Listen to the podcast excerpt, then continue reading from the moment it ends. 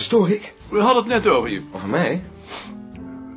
Vertel eerst maar eens wat voor je komt. Blazer is er weer. Hij wil nu alles over vrijen en trouwen hebben.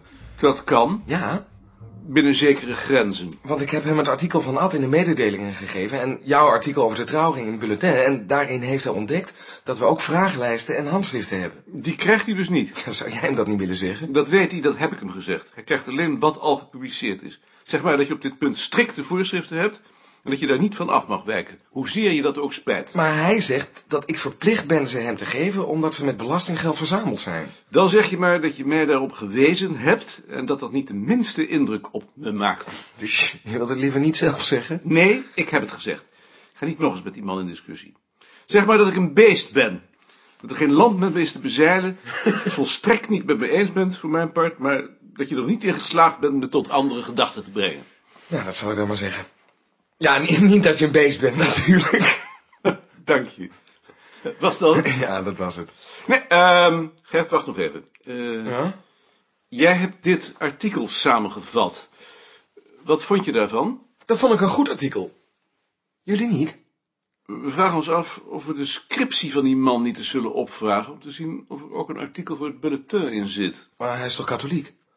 Wat doet dat ertoe? Ik dacht dat je geen katholiek in het bulletin wilde hebben. Jij bent toch ook katholiek? Ja, maar ik was toch de enige uitzondering? Je bent bang om je uitzonderingspositie te verliezen. Ja. Het lijkt me een intelligente man. ja. We hebben al eerder wat van hem aangekondigd. Wat was dat dan?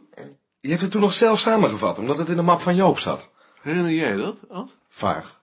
Over die angst voor een katholieke machtsgreep in de 18e eeuw op grond van oude voorspellingen? Zie je?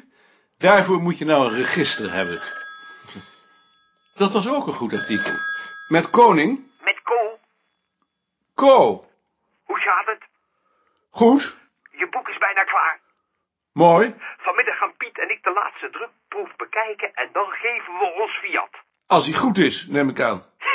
Ja, je, jij bent er toch geen. Neem niet kwalijk. Niet kwalijk. Maar nou even serieus. We gaan daar natuurlijk iets feestelijks van maken. Nee. Dat dacht ik wel. Maar je zult er toch aan moeten geloven. Moet je luisteren. Ik heb daarover zojuist een gesprek gehad met Vester Juring.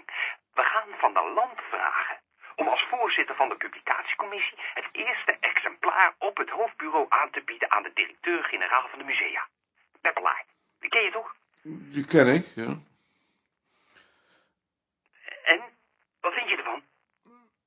Moet dit nou echt, Ko? Ja, tuurlijk, tuurlijk. Wat dacht je dan? En, en, en- en als ik het nou verdom? Nou, dan doe je het voor de Boerenhuisclub. Het is voor onze club heel belangrijk dat we een beetje publiciteit krijgen, ja toch? Verschrikkelijk. Nou, doe maar.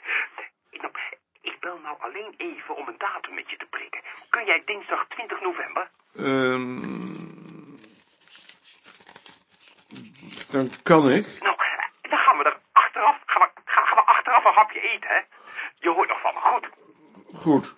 Nou, sterkte maar, hè? Dag, Ko. Cassis wil het eerste exemplaar van de wanden van het boerenhuis aanbieden aan de directeur-generaal van de musea. Oh, op het hoofdbureau opletten. Daar ben je dan zeker wel trots op. Geweldig. Ehm, maar, eh, eh, wat doen we? Zal ik die vrijburger dan maar eens een brief schrijven?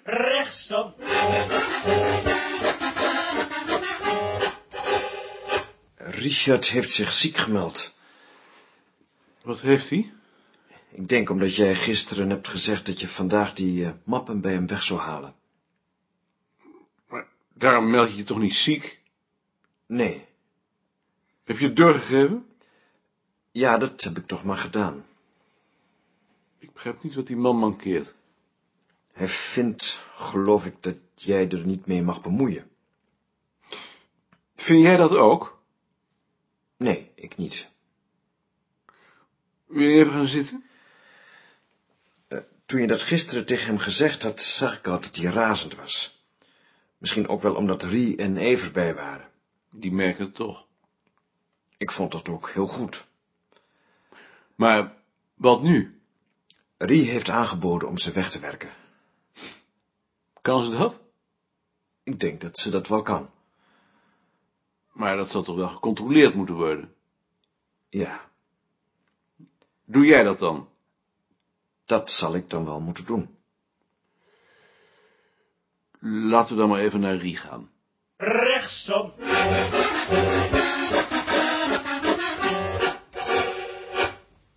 Ik heb gehoord dat jij de achterstallige mappen wel wilt doen. Ik ben er al aan begonnen. Denk je dat je dat kunt? Er is toch zeker niks aan. Je, je kent de formule. Samenvatting van de inhoud, vermelding van de bronnen, conclusie en eventueel een kritische opmerking. Maar dat is niet precies nodig. Ik heb de oude nummers doorgekeken. En dat wordt dan nog door Jaring gecontroleerd. Is dat nodig? Jaring is hoofdredacteur. Ik dacht dat jij dat was. Jaring is het voor jou. Dus dat is dan afgesproken? Linksom.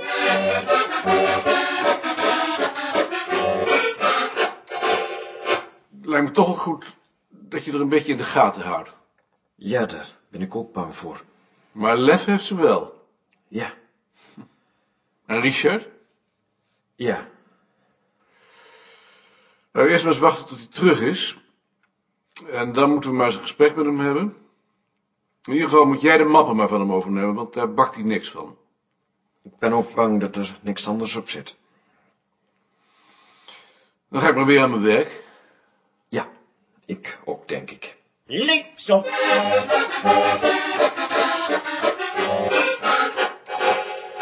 Meneer de directeur-generaal, meneer de voorzitter, meneer de auteur, dames en heren. Ik geloof, of nee, ik weet wel zeker, dat dit de eerste keer is dat ik de bijzondere eer heb om het eerste exemplaar van een boek aan te bieden. En dan nog wel een zo voortreffelijk boek, maar daar kom ik nog op. En ik heb me dan ook uitvoerig van trachten te vergewissen dat dit eerste exemplaar ook inderdaad het eerste is. Wel nu, ik hoop dat u mij dat ten goede houdt, maar naar mij zowel door de uitgever als door de drukker met nadruk is verzekerd, is dat uitermate onwaarschijnlijk. Ja, het blijkt namelijk dat het eerste exemplaar alleen in hoogst zeldzame gevallen ook werkelijk het eerste exemplaar is. Als u dus, meneer de directeur-generaal, hier naartoe bent gekomen met de illusie dat u werkelijk een eerste exemplaar in handen zou krijgen, als een, als, laten we zeggen, als een collectors item, ja, dan vrees ik dat ik moet beginnen met u teleur te stellen. Eerder geldt in dit geval de oude zegswijze, de eerste zullen de laatste zijn. Immers, het exemplaar dat als eerste van de pers komt, komt noodlottigerwijs onder op de stapel te liggen en zal straks als laatste de drukkerij verlaten. Ergo, ik heb vandaag de bijzondere eer, meneer directeur-generaal, om u het laatste exemplaar aan te bieden. Hij doet dat toch altijd verrekte leuk, hè? Ja, ik begrijp dat dat een teleurstelling voor u is en dat u die even moet verwerken.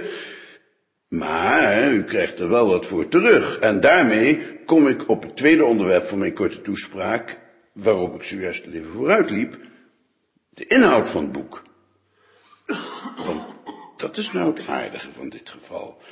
Dat zowel het laatste als het eerste exemplaar dezelfde inhoud hebben.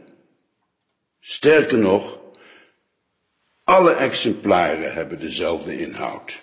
Zodat het er in feite helemaal niets toe doet welk exemplaar u in handen heeft. Als hij ongezien de plechtigheid had kunnen verlaten, zou hij dat gedaan hebben. Maar nu hij veroordeeld was tot een plaats in het midden, trok hij zich instinctief terug in zichzelf.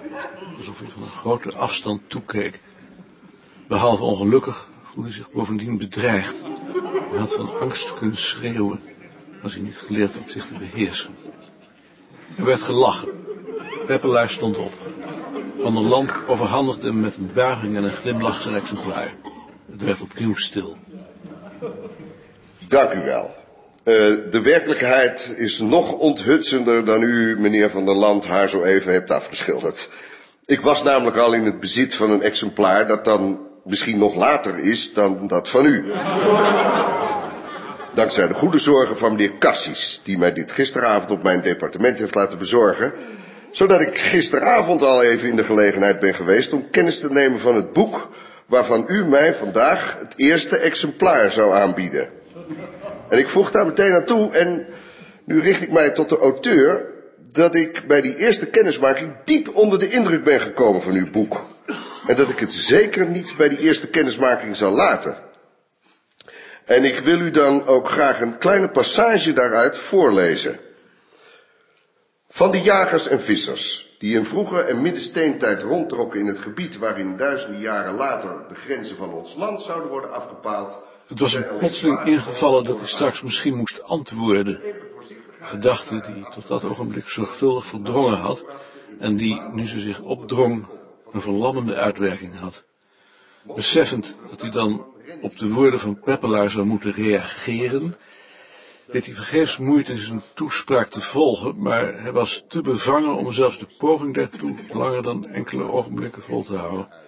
Verlamd, volledig in beslag genomen door angst en onmacht, zat hij de plechtigheid uit. Er werd geapplaudisseerd. Peppelaar kwam achter het sprekerszier vandaan en gaf hem een hand. Van der Land overhandigde hem een derde exemplaar. Hij reageerde met een grijns, ging haastig weer zitten en bedacht toen pas dat hij daarmee de gelegenheid om iets te zeggen voorbij had laten gaan. Hij had de indruk dat er naar hem werd gekeken en dat er enige verwarring ontstond. Maar hij was niet bij machten zijn verstaring te doorbreken. Strak voor zich uitkijkend zag hij met opluchting en schaamte Vester Juring opstaan en naar het spreekgestoel te lopen. Ik zou deze bijzondere bijeenkomst van onze club nu graag willen besluiten met een bijzonder woord van dank aan meneer Peppelaar. Wij vinden het heel fijn dat u tijd heeft willen vrijmaken om bij deze voor onze club zo belangrijke gebeurtenis aanwezig te zijn. En u mag ervan overtuigd zijn dat wij de behartenswaardige woorden die u zo even tot ons gesproken heeft, heel ernstig zullen overdenken.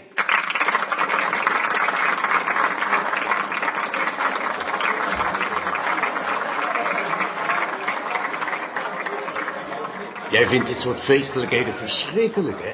Hoezo? Nou, dat is duidelijk aan je te zien. We hadden gedacht dat je vrouw er ook zou zijn. Zou jij haar nu deze bloemen willen geven met deze envelop? Wat aardig. Ze is toch niet ziek? Nee, maar ze heeft een hekel aan dit soort plechtigheden.